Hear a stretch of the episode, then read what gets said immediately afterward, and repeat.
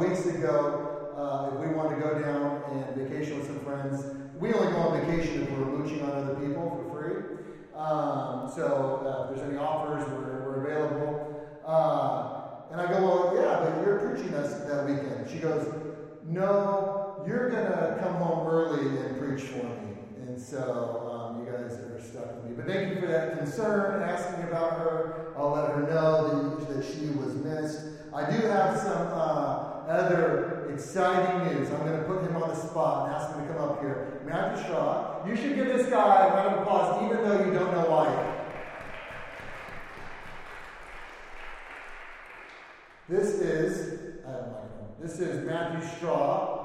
We're going to a fuller blowout announcement of this next week, but Matthew Straw just accepted a role to be our student minister here at Kairos Church. So, yes. So, really excited about Matthew. Matthew and I have known each other for about 6-ish years now, and we've done ministry together before, so I'm truly excited about Matthew. Again, we're going to kind of do a more formal, full interview next week, but there's somebody who's here with you. Introduce that pretty lady in the back. That's my wife, Julie, back there. Julie, we've been married for 8 years. Let me see that's on now. There we go. You're good? You're good. We've been married for 8 years, 9 now, right? 9? Yeah, it's crazy. It goes fast. And we have a 3-year-old daughter, Foster Grace, who's back with the other kids. And we're really excited to be here, be a part of the community. We undercover came a couple two months ago, came and checked it out. I really love the church and the community that you have here, and so we're excited to be here. So, people here are excited about you. I know you can see the reception, and they're going to want to take you out to a meal. Yeah. So let's say it's lunch, and they're going to pay, yeah. Right? They're going to pay. Where would you be excited for them to take you? I'm a big fan of ramen, so there's a top ramen place. Jenga. Love Jenga. But I also like OK Cafe. I've never been taken out for a free lunch that I was upset about. So anywhere is good. Anywhere. So that awkward moment when the bill comes, just pick it up, and you'll have a great conversation. So, hey, we're going to hear more from Matthew. We're going to get to know his family. I think they're going to be able to join us on Friday at the Family Fun Night. But another round of applause. So excited. Big answer to prayer. And, yeah. And then it got me thinking with bringing Matthew on, our student ministry right now is the majority of those kids are middle school students. And for me, it was middle school where I was first introduced to church life, a youth group, and a guy named Ricky Page, who was my youth leader. And my middle school, my church, was on the way home when I would leave middle school to walk home. And so, gosh, 3 or 4 days a week and walking home, me and my buddy Troy would stop by the church and say hi to Ricky. And then Ricky, this is what youth ministry guys do, right? They want to spend time with the kids. He started organizing his day in such a way that he would do his errand running in the afternoon around 2:30, 3 o'clock. So we would jump in, and I wish I had a picture, I should. Ricky drove an old school Yugo. Can anybody picture that? Put that, old school boxy car. And Troy and I, we were dumb middle schoolers. I don't even know if you just need to say dumb before you say middle schoolers. We all understand dumb, especially for boys. And so we'd be messing around, whatever. And the Yugo was a stick shift, right? And so every time we did something dumb that Ricky DeTerno was done, which was rather quickly. Rather often, he would turn the Yugo stick, meaning like start spinning it off, and eventually the whole knob of the Yugo stick would come off in like a handle with this dense foam, and then he'd pull over the car and start beating us with it. And that was great ministry back in the day. Matthew, you're not allowed to do that anymore. That would be called abuse. But back then, it was awesome. But Ricky, not only did he introduce me to the Yugo stick, he also introduced me to the scriptures and modeled and gave me an excitement for reading the scripture that then when I got into my high school years, I started taking it seriously. And then really Ricky's still doing ministry in San Diego and leading a really cool church, The Rock, out there. And really was my first picture and model for possibly pursuing ministry in my own life. And so that was 38 years ago, and so I'm grateful for him. And so I say that because I'm a little bit nostalgic thinking about my own journey, knowing that Matthew is here, and he will be in some form or fashion that type of example for our kids. And so grateful to have you here, Matthew and Julie and Foster. So, well, big thing happened yesterday. Anybody know in the sporting world, big thing what happened? Yeah. The first sub-2-hour marathon was run by this gentleman, and I'm going to butcher his name, but I'll try anyhow. Eliud Kipchoge. Let's go with that. He ran the first sub-2-hour marathon. And mark my words, somebody else is going to do it very soon after, right? Because they show that once somebody breaks that emotional threshold, it's an emotional threshold, mental threshold, beyond what even a physical threshold. Now he has shown that it is possible. But obviously, Eliud did not listen to this philosophical advice from one of my favorite philosophers, Homer, who said, "Don't try, Bart. Don't you know that trying is the first step towards failure?"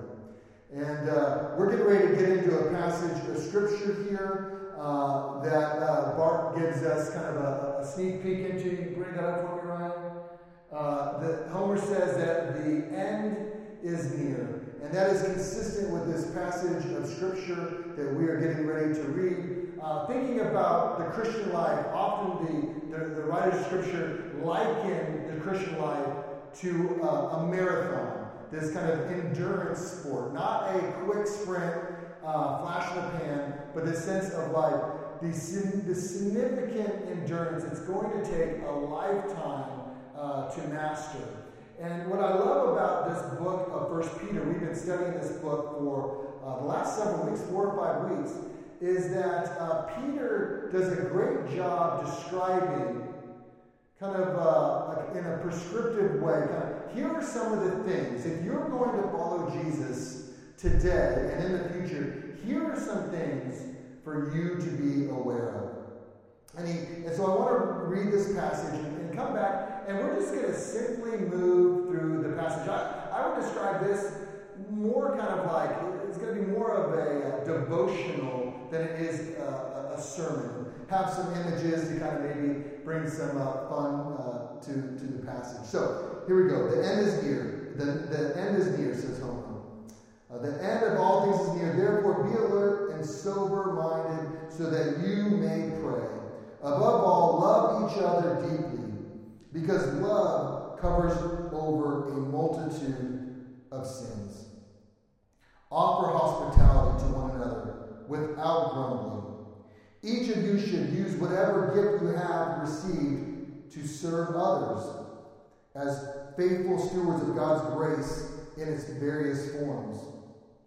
If anyone speaks, they should do so as one who speaks the very words of God.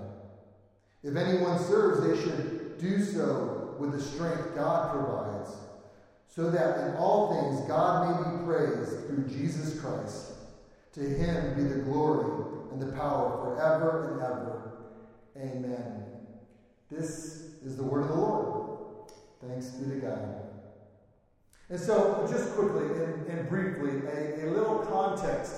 Let's be careful not to rush into reading our own circumstances into this passage, though that is appropriate. But I think first let's understand the context with which this was written. These early Christians who were receiving this letter from the Apostle Peter, they believed that Jesus would be returning soon. So soon as in their lifetime. So they're reading this thinking, okay, there is a sense of urgency with which they're receiving these words, preparing themselves for Jesus' return.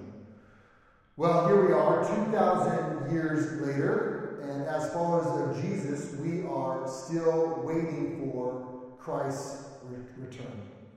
And so it offers us the question like, well, hey, is there really power in these words? Do we still put our hope in these words and instruction? do they have power for us today? And what I want to say is, I think so. It was not uncommon. If we look to the Old Testament, lots of prophecies that did not come to pass or to fruition for hundreds, thousands of years later. And so we don't know the time or the hour, Scripture says, but there is this idea that we should continue to place our hope in Christ and His return, because we do not know when He will return, but we can surmise that our time on earth is finite, that we have a limited number of years to live, even if we live to a nice old age. In Psalm 90, Moses prays this. It says, "Teach us to number our days, that we may gain a heart of wisdom." So we only have so much time here on earth. Let's seek God's wisdom for how we are to live out those years. And so from that perspective that Moses gives us, let's work through this passage in 1 Peter, these four deeply rich verses. So there's like four or five things just to pull straight out of Scripture. This kind of prescriptive way of living. And to think right now to your own context of life. If you're facing a challenge, some level or season of discouragement, something that's going on that might be causing you to fear or be stressed or full of anxiety, think through your relationships. This is definitely a relationship passage. How do we relate to other people? How do we relate to those who we would consider an enemy or an adversary? And so in light of that, the first thought is this, from verse 7. Be alert, thoughtful, and pray. Be alert, thoughtful, and pray. And each of these points is going to have an image that has some type of connectivity to it. Be alert, thoughtful, and pray. As many of you know, that one of the things that I really enjoy doing when I'm outside my church context is being out coaching these 10, 11, and 12-year-olds, coaching and playing baseball. Brings a lot of enjoyment to my life. And so I noticed that from the transition from when they were 6, 7, 8, even 9 years old, that now as 10-year-olds, the coaching is getting a little bit more intense. What we expect out of these kids, where we're raising the bar of expectation. One of the things that I'm telling them is that it is your responsibility to grow as a ball player. And here's some of the things that you can do to grow and take your development seriously. You can be mentally strong so that when you strike out, you don't blame the umpire and throw your bat in the bat rack, right? No, you're mentally strong. The other thing that you can do is you can be alert and know the situation. You know, like if there's a runner on first, you got to get the guy out at second base if you can. You're aware of the situation. Another thing we talk about, especially with 10, 11-year-old, 12-year-old boys, is they can be hard on each other. And so we talk about being encouraging to one another. We say that when we encourage one another, it's like pouring courage into your teammate. And so that means when they're up to bat, you're up there cheering for them. If they make a mistake, you're patting them on the back and saying, hey, that's okay. Don't worry about it. So be alert. Be thoughtful. Give your best effort and live with the results. And it's fun to watch them go out there and do well and make mistakes and try to figure it out. But I also think that this translates well for us as followers of Jesus. But the added element, an element that I don't use with the kids I'm coaching baseball, is that that we also have access and we're instructed to pray. Now, as I think about some of these kids, man, they should be praying because they're not very good. But for followers of Jesus, not only are we to be alert and thoughtful on how we are to live, but we also have the additional resource of prayer. That we can engage the people around us, and we're going to run up to some obstacles, we're going to face some challenges, and when we get to that point, our kind of ace in the hole is that we can go to the Lord in prayer. And one of the things that often happens to us doesn't necessarily mean that everything is resolved, but we, in our relationship to the Lord, in our opportunity to go to the Lord in prayer, we have someone to carry that with us. So the first thought in Scripture is be alert, thoughtful, and pray. The second thought is this. Emphasize love, because love always trumps what is bad. Emphasize love, because love always trumps what is bad. The Scripture uses the language, always trumps sin. In Scripture, not just this passage, but all throughout Scripture, love is always the great trump card. It is always the place where we are led first. If there is ever a doubt in any circumstance that you are facing, in a personal with people, Scripture tells us to choose love first. Love does, love wins, love trumps all that is bad. I want you to right now think of a fractured relationship you are currently dealing with. A relationship that just has some tension, some dysfunction, some hurt, and pain. Think of that person who comes to mind. Maybe it's multiple people. Maybe it's a one side of a family or a coworker, whoever that is. But I want you to kind of draw upon that relationship or those relationships. And as you know, as you've been interacting with this person, this family member, friend, coworker, whoever it may be, you're aware of the tension and maybe the attempts of being a thoughtful, healthy person. And what I want to suggest to you, and maybe you have tried this, and so maybe this is just a reaffirmation that in that relationship, engaging that relationship in a spirit of love. And what does that look like? What I would say is we go back to the first point, that you would be alert and thoughtful and pray and ask God, what does it look like to be loving, to put love first in this relationship that is bringing me heartache, stress, dysfunction, and pain?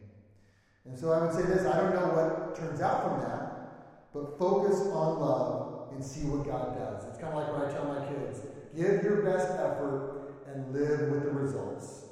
Put love first and trust that God will do something with that. And so we are alert, thoughtful, and pray. We are aware and we try to believe that to emphasize love because it trumps over all that is bad. The third thought in this passage is that we are to show hospitality. Ellipsis. I love that word. Without complaining. You see, Miriam and I, we enjoy having people over to our house. We kind of say that like our joint kind of shared spiritual gift is the gift of hospitality. However, Miriam does a better job of showing hospitality without complaining. Often it is Miriam who notifies me that so-and-so, whatever family is coming over, and I have a hard time not thinking about like the endless list of chores that need to be done, and cutting the grass, and doing whatever it needs to be done. Now, when people finally come over, I enjoy their company and I enjoy being hospitable to them. But oftentimes, I do so kind of with this spirit of complaining, like, oh, I got to give all my time to such and such.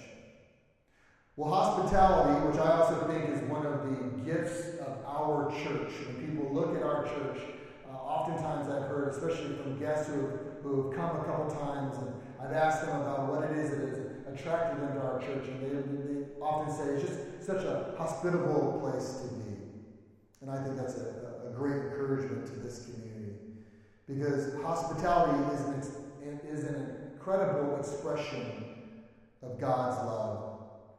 And I think it is from that perspective that the original recipients of Peter's letter, that these were followers of Jesus who were experiencing persecution for following Jesus. And they were looking for answers and trying to figure out how they were going to navigate their lives and their faith under the extreme circumstances they were dealing with.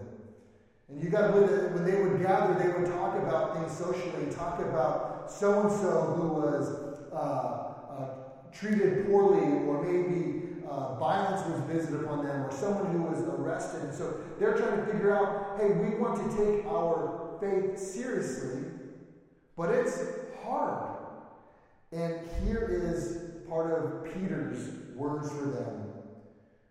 Show hospitality and do so without complaining about your circumstances. Peter's answer is to love those who have done you wrong, those who have caused you pain. Invite them into your lives and show them hospitality, an expression of God's love. This may, not always, but this may have the impact of softening their hearts and pointing them to Jesus. So the difficult people in our lives, when we are in tough places, show them authentic hospitality. Do so without complaining. So we are to be alert, thoughtful, and we are to pray. We are to emphasize love because love trumps all that is bad. We are to show hospitality and do so without complaining. And fourth is this. Peter says that we are to use our gifts to serve the needs of others. In other words, how are we going to navigate this life? And Peter says, use your gifts to serve the needs of others. When we embrace Jesus as the Lord and leader of our lives, the scriptures tell us that we receive God's Spirit inside of us. And as an expression of the Spirit of God within us, we receive spiritual gifts, the special type of gifting that then God invites us to use in the world. And for a specific list of those gifts, you can jot down the reference of 1 Corinthians chapter 12 and Romans chapter 12. And so I'd encourage you to take a look at those passages, because maybe you've gone like, hey, I hear people talk about spiritual gifts, but I don't necessarily know what mine are. Well, they're there in the scriptures, and you can type up on the Google.com spiritual gift tests, and there'll be a little brief test 5-10 minutes later. Answer a couple questions, and it will reveal to you, based upon your input, what your gifts are. Well, these are gifts given to us so that we can find ways to serve and care for the needs of others. That our spiritual gifts are not primarily for our own benefit, but they are for the benefit of others. And when we serve others with our gifts, this becomes a living expression and model of God's love for the world. So if we want people to know God's love, we simply live into our gifts, we express them, and the scripture said that then that models and points people to the love of God. If you have the gift of administration and you find ways to administrate and do different things that help in whatever way, then to live into that gift. And I would say that the more you can focus your life into expressing your gifts, I think that also is the place that you will find your deepest fulfillment in life. And so I would suggest identifying your spiritual gifts. And as an experiment, you should experiment with them and see how these gifts impact the lives of other people. Be alert, thoughtful, and pray. Emphasize love because love trumps over all that is bad. Show hospitality. Do so without complaining. Use your gifts to serve the needs of others. And lastly, serve with the strength that God has provided you, not your own strength. I remember being on a mission trip when I was in high school. I think I was 17 years old, and we were pouring this concrete slab that would become the base, the slab of a classroom that was going to be built at this orphanage. And we were mixing this concrete by hand, big pile of sand and rock and water and the concrete mix, and we would mix the ingredients, and it was really, legitimately, back-breaking work, especially for those of us kids who never had to do that type of work before. But I was a concrete mixing machine. wouldn't take breaks, wouldn't drink water, was the first one to start, last one to end. And I'd like to say that I was doing so because I was just really in love with Jesus. But I wasn't. I was really in love with Angie. And Angie was a super Christian. And I thought I had to show her that I too was a super Christian, even though I really wasn't. And so I would do all this and work really hard. And it was really about, I did know that it was for a greater reason. But the whole time I was very aware of where Angie was and if she was paying attention to how hard I was working for Jesus. And the story ends with me sitting next to Angie on a 10-hour ride in the church van in the back seat back home. And everything was going really well, had Angie's attention. And then I did this really cool move. Bend over to spit my gum out the window. Didn't make the window. Did make Angie's hair, and her response was to grab it real quick. Well, needless to say, Angie married somebody else. Haven't talked to her since, and I've completely lost my place on my notes. Anyhow, but when we can move beyond serving and doing things for our own recognition, and we hit that sweet spot, when we really kind of empty ourselves and just go, Lord, I want to use my gifts. I want to serve, and I don't want it to be about me. I really want it to be about that person in this moment that I'm caring for. And ultimately, Lord, to point people to you. That's when we are in our sweet spot. When we serve others, we are reminded that we do so with the strength that God provides us, which also says that we don't have to be responsible for the outcomes. We don't need to be heroes. The point is not that we are recognized and lifted up in a place of honor, but rather we let God be the one who is lifted up and others are lifted up so that people will know the love of Christ and experience the love and grace that God desires to offer his people. So in summary, be alert, thoughtful, and pray. Show hospitality and do so without complaining. Use your gifts to serve others. And when you do serve, serve with the strength God provides. And so I would just ask for this passage, and we can ask this together. So what? What is the ultimate point that Peter is trying to make? And I think the very end of the passage is what answers it. We do all this so that God will be praised and glorified. And just the sense that when we picture somebody in this posture of worship, like you see in the picture behind you, we go like that is pointing people's affection towards God. And that is the point that we are to worship God, show him honor and respect and glory and praise. But there's another level that I think we often overlook when we think about God being praised, and it is this: that when we live in this way that Peter has prescribed for us, here's what Peter says is one of the outcomes. It is this: that people will ultimately give their lives to Jesus. And our model of this list plays a significant part in that process. And so I don't think that there is any greater point in life or any greater purpose in life than this, that we are to the best of our ability, point people to Jesus so that they can be exposed and experience his love, grace, mercy, and forgiveness. And so that then others can join with us, so that with us, they too can give their praise, and that they can glorify God in heaven forever. And that is what Peter is inviting us to do.